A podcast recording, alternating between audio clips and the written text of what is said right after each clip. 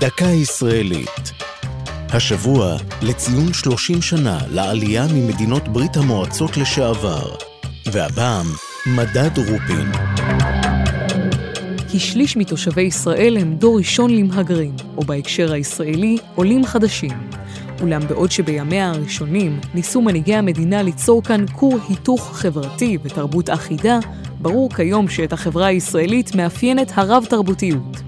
חלק מקבוצות העולים נתקלו בקשיים שהביאו לכך שהם בחרו, או נאלצו, לשמר את אופיין ולהישאר כקהילה סגורה. הפרדה המשפיעה הן על חיי הקהילות והן על החברה כולה. כדי לאמוד את מידת ההשתלבות של קבוצות העולים בארץ, פיתחו סוציולוגים במכון להגירה ולשילוב חברתי במרכז האקדמי רופין את מדד רופין. המדד מציע אומדנים הבוחנים את רמת ההשתלבות בחברה בקרב קבוצות עולים שונות. הבחינה כוללת ארבעה תתי-מדדים שילוב חברתי ולשוני, שילוב כלכלי, שילוב תעסוקתי ושילוב סובייקטיבי, הנשען על תפיסות זהות ושביעות רצון של העולים עצמם. בשנה שעברה פורסם דוח מחקר שהתבסס על מדד רופין.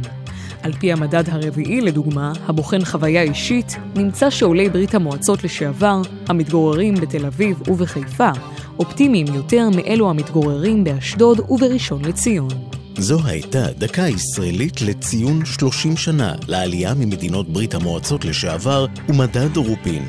כתבה יעל צ'חנובר, ייעוץ הפרופסור קרין עמית, מפיקה אור זועי סולומוני.